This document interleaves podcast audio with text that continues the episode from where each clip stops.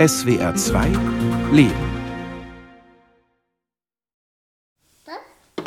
Kannst du mir einen Lolli geben? Ja. Da, da. Hm, Maracuja, mein Lieblingsobst.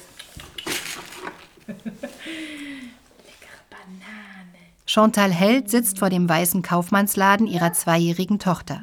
Mais, Eier, Milch.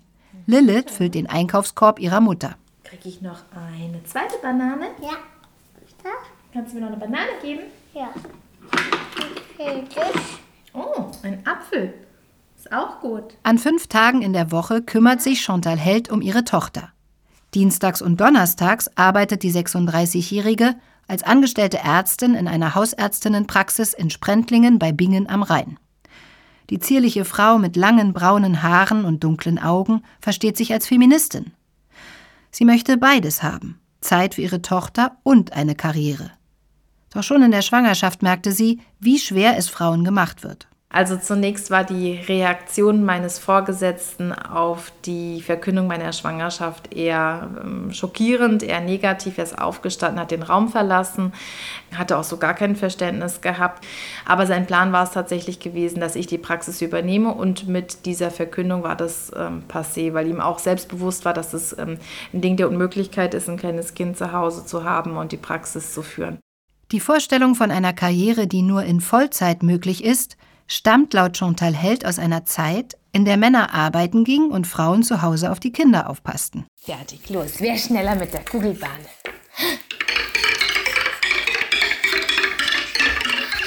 Mutter und Tochter lassen walnussgroße Murmeln auf der Kugelbahn hinunterkullern, die mit ihren zahlreichen bunten Holzblättern an eine Blume erinnert. Ja, das ist eine ganz große. Du darfst die kleine Chantal Held streicht ihre Haare über die linke Schulter, wodurch ein langer goldener Ohrring zum Vorschein kommt, der mit einer altroséfarbenen Rüsche verziert ist. Wir standen gerade inmitten der oder beginnenden Pandemie. Dementsprechend habe ich mit gewissen Arbeitsmedizinern Kontakt aufgenommen, weil ich zu dem Zeitpunkt die Infektsprechstunde leiten musste. Das heißt, ich habe tagtäglich im schwangeren Zustand die Abstriche gemacht. Der Arbeitsmediziner wiederum hat äh, die Krise bekommen, hat gesagt, ich muss sofort aufhören. Das ist halt auch eine, eine große Gefahr. Mein Vorgesetzter hat es überhaupt nicht verstanden und ich musste ihn mehr oder weniger zu einem Beschäftigungsverbot drängen. In ihrer Elternzeit erfuhr Chantal Held, dass die Praxis verkauft werden soll. Weil der neue Besitzer kein Interesse an einer angestellten Hausärztin hatte, kündigte der damalige Chef ihr noch vor dem Verkauf. In der Situation konnte ich mir das so erklären, dass der alte Praxisbesitzer Sorge hatte, dass es ähm, nicht zu dem Praxisverkauf kommt, wenn der neue Praxisbesitzer dazu gedrängt wird oder darüber informiert wird, dass er mich eigentlich mit übernehmen müsste und gleichzeitig natürlich auch der alte Praxisbesitzer die letzten Monatsgehälter ähm, noch mit übernehmen hätte müssen. Ich mach gleich Abendessen, ne? Ich glaube, dass mein alter Praxisbesitzer der Meinung war, dass er das mit mir machen könnte, weil er wahrscheinlich der Meinung war, dass ich zu dem Zeitpunkt so mit dem Mutterdasein beschäftigt bin, dass ich mir das alles gefallen lasse. Und ich hatte schon noch das Gefühl, ein bisschen veräppelt zu werden. Und ich glaube, er hat nicht damit gerechnet, dass ich mir rechtliche Unterstützung bekomme und mich äh, informiere, wie meine Rechte als Mutter und als Frau in Deutschland sind. Und es hieß ganz klar, man darf in der Elternzeit nicht gekündigt werden und habe mich dagegen gewehrt. Ich habe dann auch eine ja, eine Zahlung bekommen ähm, von zweieinhalb Monatsgehältern und bin dann mit ihm so verblieben, dass ich mich auf die Suche mache nach einer neuen Praxis. Aber er war erstmal nicht gewillt, überhaupt einen Cent zu zahlen und das hat mich rasend gemacht. Man wird als Ärztin, die schwanger ist und ein Kind bekommen hat, wird man degradiert, weil man nicht mehr als vollwertiger Praxismitarbeiter tätig sein kann. Okay. Können wir das Geschirr noch wegräumen? Am Abend räumen Chantal Held und ihr Mann gemeinsam die Küche auf. In der Beziehung mit meinem Mann fühle ich mich schon gleichberechtigt. Wir haben schon Aufgabenverteilung, dass mein Mann zum Beispiel ganz klar für den Garten zuständig ist äh, und ich bin dafür für die Wäsche zum Beispiel zuständig oder für Essen machen, weil mir das vielleicht auch eher liegt.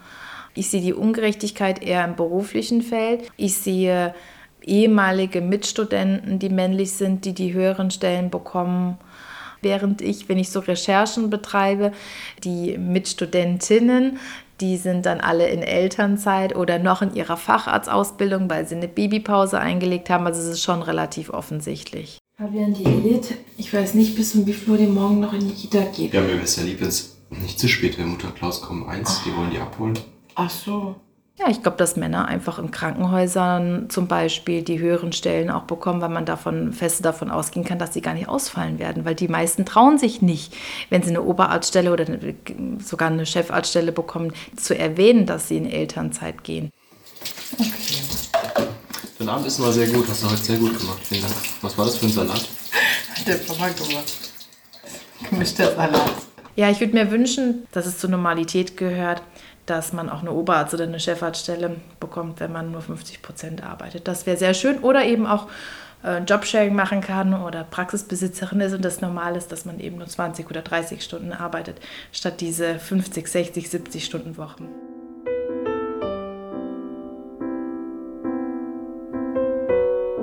Ich denke, es ist einfach auch wichtig, dass man die Wahl hat. Und da kommen wir zu einem anderen Punkt wieder, dass es in der Gesellschaft oder in unserer Gesellschaft die Frauen häufig egal wie sie es machen, irgendwo immer diskriminiert werden.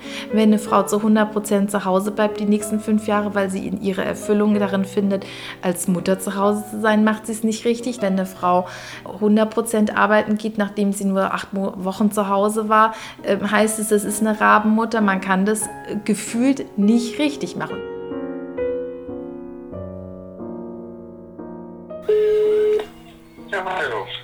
Rainer. Ja, der Kleine will nicht mehr Videotelefonieren. Ich hatte dem versprochen, dass wir nach dem Essen Mittagspause machen, weil ich einen Mittagsschlaf machen wollte und er dabei Film gucken darf.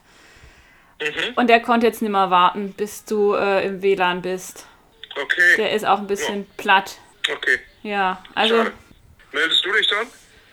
Ja, ich, sobald wir mit der Mittagspause fertig sind. Wenn Eva Maria Vogt mit ihrem Mann sprechen möchte, geht das die meiste Zeit nur übers Handy. Denn er lebt in Südschweden und arbeitet dort als Mediziner, sie in Mainz als Juristin. Und das, obwohl sie Kinder haben. Einen elfjährigen Sohn aus Eva Maria Vogts vorheriger Beziehung und einen gemeinsamen vierjährigen Sohn. Mit dem dritten Sohn ist Eva Maria schwanger. Seit das kleine Kind einen Kita-Platz in Deutschland hat, das ist jetzt knapp zwei Jahre her, haben wir einen Lebensrhythmus, der sich ungefähr so eingependelt hat, dass das Kind drei Wochen mit dem Vater in Schweden ist. Dann sind Vater und Kind eine Woche in Deutschland. Dann ist das Kind drei Wochen mit mir in Deutschland, also wir hier dann zu dritt, weil der Große ja immer bei mir ist. Dann ist der Vater eine Woche wieder da, dann nimmt er das Kind für drei Wochen mit, dann ist er wieder eine Woche da und so weiter. Also wir versuchen das dann immer möglichst gleichmäßig zu wechseln, wobei die Abstände auch mal ein bisschen mehr, ein bisschen größer sein können. Aber da ist kein Schokolade. Ach du. Schande, wie siehst du denn aus? Ich muss mal gleich erstmal erst mal waschen. Jona Kasper, Jona Kasper, ich will, dass du, süßes. ich will, dass du einmal ausmachst. Das tun wir mal kurz weg. Du kommst jetzt, doch, du darfst nachher weiter gucken. Ich weiß, du bist nicht fertig. Du musst einmal bitte mit in die Küche. Wir müssen dich mal sauber machen. Komm. Eva Maria Vogt ist Ende 30 und hochschwanger. Am Hals trägt sie eine silberne Kette, an der eine kleine Hexe baumelt. Eine feministische Hexe, wie sie selbst sagt. Ganz langsam beugt sich die Juristin herunter zu ihrem vierjährigen Sohn Jona Kasper, der es sich mit Schokolade und iPad im Sitzsack gemütlich gemacht hat. Das Paar teilt sich die Betreuung des gemeinsamen Kindes gleichberechtigt auf. Während der Pandemie sah das teilweise anders aus. Weil in Deutschland die Kitas geschlossen waren, entschied das Paar, dass der Sohn für ein Jahr nach Schweden zum Vater zieht. In dieser Zeit sah Eva Maria Vogt ihren Sohn nur eine Woche im Monat und in den Ferien. Und dafür, dafür habe ich sehr viel eingesteckt. Das hat mir auch echt wehgetan. Es hat gereicht, dass ich drei Wochen am Stück mein Kind nicht gesehen habe, um helles Entsetzen auszulösen. Wie kannst du dein Kleinkind alleine lassen? Oh, das könnte ich nicht. Ich würde mein Kind so vermissen. Vermisst du dein Kind nicht ganz furchtbar? Klar vermisse ich mein Kind. Nur weiß ich mein Kind zum einen gut versorgt und zum anderen gibt es ja auch Wege, Kontakt zu halten zum Kind. Ich habe zum Beispiel in den ersten Monaten eigentlich jedes Mal, sobald ich zurück war, Päckchen geschickt. Habe da was selbst gebastelt, was genäht, was gebacken, was auch immer. Also wo ich gerade wusste, das Kind hat Freude dran. Ich glaube, ich war in einer viel engeren Beziehung äh, zu meinem Kind als viele Väter, die Vollzeit berufstätig sind und eben wirklich nur abends mal kurz ins Bettchen gucken. Bleib mal jetzt bitte sitzen. Ich muss die ganze Schmiererei erstmal von dir abwischen. Ich will die nicht in der Wohnung haben, Kind. Wir haben uns das sehr, sehr gut überlegt. Wir haben einfach abgewogen, was, wo, wie notwendig ist. Es war völlig klar, ich kann nicht beide Kinder betreuen und Homeoffice arbeiten. Das war schlichtweg unmöglich. Ich hatte aber auch nicht ein zweites Elternteil zur Verfügung, mit dem ich mir hätte die Zeiten aufteilen können. Das hatten ja zwei Elternfamilien. Mit sauberem Mund und Händen zieht sich Jona Kasper in sein Zimmer zurück.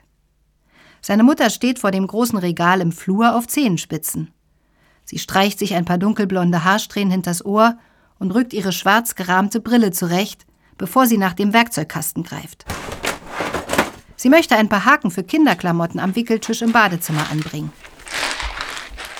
Ja, die Frage, warum wir in Fernbeziehungen leben, kommt häufig. Insbesondere auch immer die Frage, warum nicht ich nach Schweden ziehe. Das ist auch schon ganz interessant, weil es könnte ja auch die Frage gestellt werden, warum kommt denn nicht der Mann nach Deutschland? Ja, das hat vor allen Dingen berufliche Gründe. Ich habe Jura studiert und als Juristin ist es deutlich schwieriger, das Land zu wechseln. Ich mag meine Arbeit sehr, sehr gerne. Ich möchte die nicht hergeben. Jona Kasper liegt mittlerweile auf dem Hochbett im Wohnzimmer und knabbert getrocknete Erdbeeren.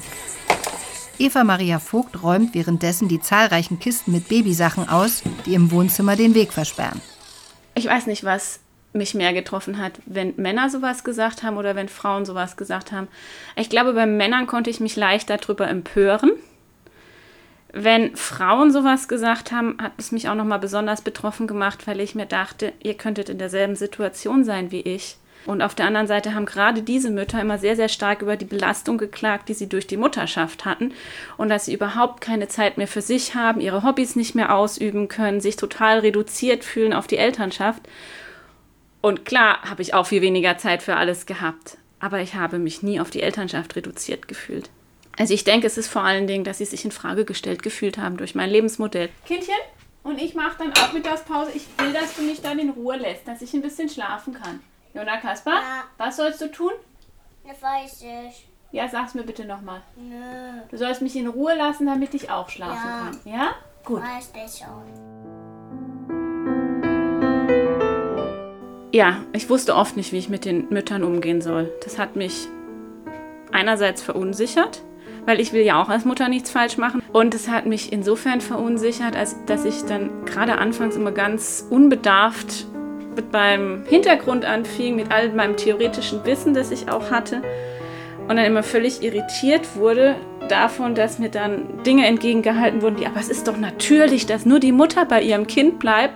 Wo ich mir dann dachte, hm, du solltest mal die Töchter Egalias lesen. Das ist eben nicht natürlich. Das ist einfach in unserer Gesellschaft über viele Jahrzehnte, Jahrhunderte so gewachsen, so entstanden, dass wir bestimmte Rollenverteilungen haben und die leben. Aber es ist eben nicht an irgendeinem biologischen Merkmal festgemacht, dass sich nur die Mutter um ein Kind gut kümmern kann.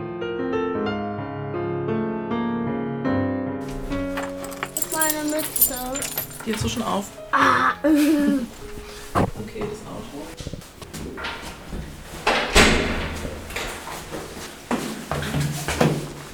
Nieselregen in der Mainzer Innenstadt. Die 34-jährige Sonja Schmidt und ihr fünfjähriger Sohn, dessen Name sie hier nicht nennen möchte, machen sich auf zum Spielplatz. Ist dir kalt in den Händen? Die kinnlangen aschblonden Haare hat die große Frau bis auf den herauswachsenden Sidecut zu einem lockeren Zopf gebunden. Sie bleibt neben ihrem Sohn stehen, der sein ferngesteuertes Auto über die Straße sausen lässt.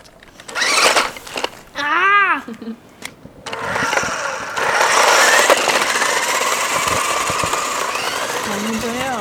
Also ich würde schon sagen, dass die Schwangerschaft ähm, und das Mutterwerden ziemlich krassen Laserfokus auf diese ganzen Ungerechtigkeiten gelegt hat. Davor war es vielleicht mehr so ein äh, theoretisches Verständnis von, ja, es ist irgendwie ungerecht. Und dann, ja, war ich Mutter und dann steckt man halt drin. Mach die Beine! Au. Ja, fahr! Ah.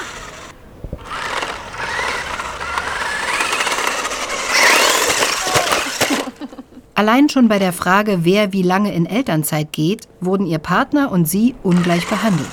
Es gab sogar mal die Überlegung, also wenn wir den gleichen Beruf machen, ob er meine Schwangerschaftsvertretung macht.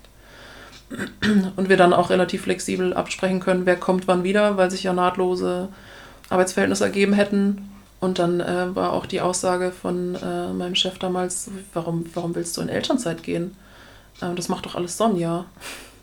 Also du kannst vier Wochen haben, aber länger geht nicht.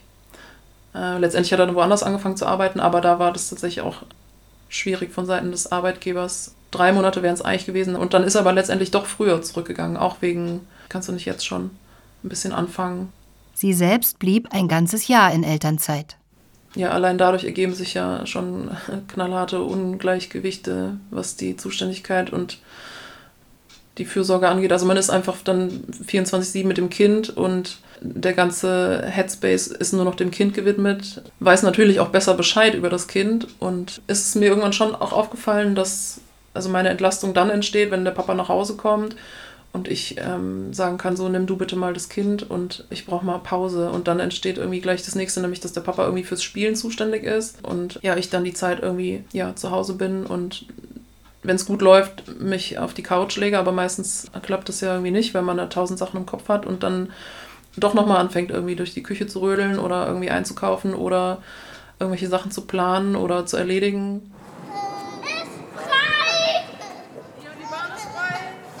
Okay. Ja, ich komme. Oh. Ich glaube, ich stecke gerade fest. Was jetzt? Ja, dann rutsche ich immer anfangen. Auf dem Spielplatz probiert der Fünfjährige die lange Tunnelrutsche aus. Sonja Schmidt schaut beim Spielen zu und geht immer wieder in den Dialog mit ihrem Kind. Beziehungspflege nennt sie das. Neben dem Mental Load, also der Belastung durchs Organisieren von Alltagsdingen, ein weiteres großes Thema, bei dem sie sich von ihrem Partner oft alleingelassen fühlt. Mein Ungerechtigkeitsempfinden ist da angegangen, also genau bei der Tatsache, dass ich halt die bin, die jetzt die emotionale Arbeit leistet, die dann irgendwie sagt so, ja, guck mal, so kann es nicht laufen. Ich bin immer die, die, die die Beziehung hier im Blick hat. Ich bin die, die das Verhältnis zum Kind im Blick hat. Ich bin die, die die mehr vielleicht das Gespür dafür hat, was bräuchte es jetzt, damit es anders sein kann. Aber möchtest du mal mit mir? Ja, dann können wir noch einmal zusammenrutschen. Ja. Es sind ja auch so total klassisch weiblich assoziierte Eigenschaften, ne? Das, also sich kümmern und ja, und wenn man immer, immer nur alleine zuständig ist, dann kann man auch sich überlegen, okay, vielleicht bin ich dann auch einfach nur noch für meine eigenen Probleme zuständig und nicht mehr für die Probleme meiner Beziehung zum Beispiel und dann so eine Beziehung auch beenden. Ja, vielleicht ist niemand unten, der antworten kann. Dann ist es bestimmt frei. Rutschen wir ähm, nacheinander oder zusammen? Nacheinander. Ich komme dir hinterher gerutscht. Ja? Okay.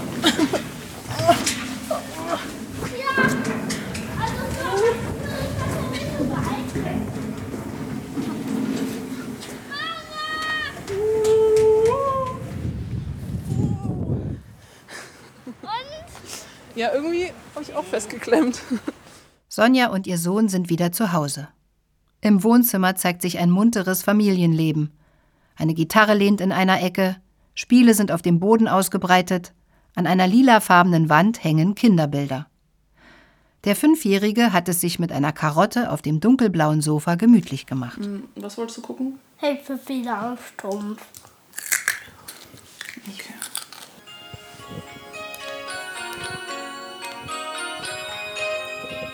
Das ist die Mama, oder?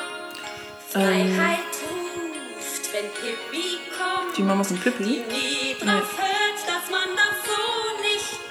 Als ihr Sohn zwei Jahre alt war, trennte sich Sonja Schmidt von ihrem damaligen Partner. Seitdem leben sie das Wechselmodell. Doch nach wie vor hat sie den Eindruck, den Hauptteil der Care- und Sorgearbeit zu übernehmen. Er entscheidet sich jetzt für einen Karriereschritt. Was macht das mit, also frage ich mich, was macht das dann mit deren Beziehung? Was macht das mit meiner Beziehung zu unserem Sohn? Also was für Konflikte ergeben sich daraus vielleicht, wenn er jetzt weniger da ist? Ich mehr abfangen muss. Also er mal unterwegs ist und zum Beispiel nicht Kind krank machen kann und ich muss es dann machen. Hey, die Tantum, die macht, was ihr nicht gefällt. Ja, und ich weiß, dass es natürlich nicht mein Problem ist und nicht meine Aufgabe ist, es, das zu lösen, aber der Reflex ist trotzdem da erstmal und der Impuls zu sagen, ja, na toll, dann muss ich das halt machen und dann bin ich dann irgendwie wieder in der Pflicht. Also zum einen ist es, ist es ja was, womit wir, eine Rollenerwartung, mit der wir aufwachsen und dann ja aber auch oft genug eine Rolle, in die wir gedrängt werden, weil zum Beispiel durch Nichtbereitschaft oder durch Nicht-Tun auf der anderen Seite die Rolle der untätigen Person ist halt nun mal schon vergeben. Und wenn zwei dann untätig werden, dann geht es halt irgendwann schief. Sonja Schmidt findet, Frauen haben nicht gelernt, Nein zu sagen und ihre eigenen Grenzen zu ziehen. Sie übt das nun, vor allem gegenüber dem Vater ihres Kindes. Was auf jeden Fall zu viel Konflikten auch führt, ja. Aber es wird auf jeden Fall richtig dolle gewertet und auch mit, ne, mit einer Emotionalität ähm, darauf reagiert, die halt überhaupt nicht angemessen ist auf die Situation, einfach weil es schon quasi ein persönlicher Angriff wahrgenommen wird, wenn ich mal sage, nee, mache ich nicht. Oder nee, ist deine Zuständigkeit. Sonja Schmidt hält an ihren feministischen Ansichten fest. Auch wenn das manchmal zu Konflikten führt. Eine Schnecke. Nächste Seite. Nächste. In der Neubausiedlung in Rümmelsheim sitzt Chantal Held vor dem Bücherregal im Wohnzimmer. Auf ihrem Schoß die kleine Lilith, in der Hand ein Buch über einen Hamburger, in dem sich viele kleine Krabbeltiere verstecken. Mach mal auf. Eine feministische Mutter zu sein bedeutet für mich auch mit meinem Beruf weiter fortzufahren, eine Erfüllung in meinem Beruf zu haben und gleichzeitig meine Tochter auch zu sagen, dass es wichtig ist, dass man eine gute Ausbildung hat, dass man seinem Herzenswunsch folgt und sich dann immer unabhängig vom Partner zu befinden, finanziell, emotional unabhängig, weil man ja nie sagen kann und wissen kann, was passiert in Zukunft. In Mainz schmücken die schwangere Juristin Eva Maria Vogt und ihr Sohn Jona Kasper den Osterstrauß mit selbstgefärbten Eiern. Und weißt du noch, was mit den Eiern passiert, wenn wir nicht ganz vorsichtig mit denen sind? Ja, dann gehen die Nämlich? kaputt. Ja, Die genau. sind gar nicht so schön. Das Dann nehmen wir gar nicht die. Eva Maria Vogt genießt die Zeit mit ihrem Kind. Wir können dem Papa den Strauß zeigen. Sie engagiert sich auch im Verband Alleinerziehender Mütter und Väter Rheinland-Pfalz. Für mich bedeutet feministische Mutterschaft, dass ich viel mehr bin als Mutter. Die Definition von mir selbst setzt sich aus vielen verschiedenen Bestandteilen zusammen, insbesondere eben auch mein Berufsleben, meine politischen Interessen, mein politisches Engagement, meine Hobbys, die Art, wie ich lebe, wie ich Beziehungen führe, wie ich überhaupt der Welt entgegentrete. Und ich glaube, für sehr viele Menschen entsteht der Eindruck, dass Frauen in dem Moment, in dem sie Kinder bekommen, eigentlich nur noch Mütter sind oder überwiegend Mütter. Also sie werden sehr auf diese Rolle reduziert. Und dazu kommt, und das ist für mich auch ein ganz wesentlicher Aspekt von feministischer Mutterschaft, dass ich es wichtig finde, autonom zu sein, also auch meine eigenen Entscheidungen zu treffen.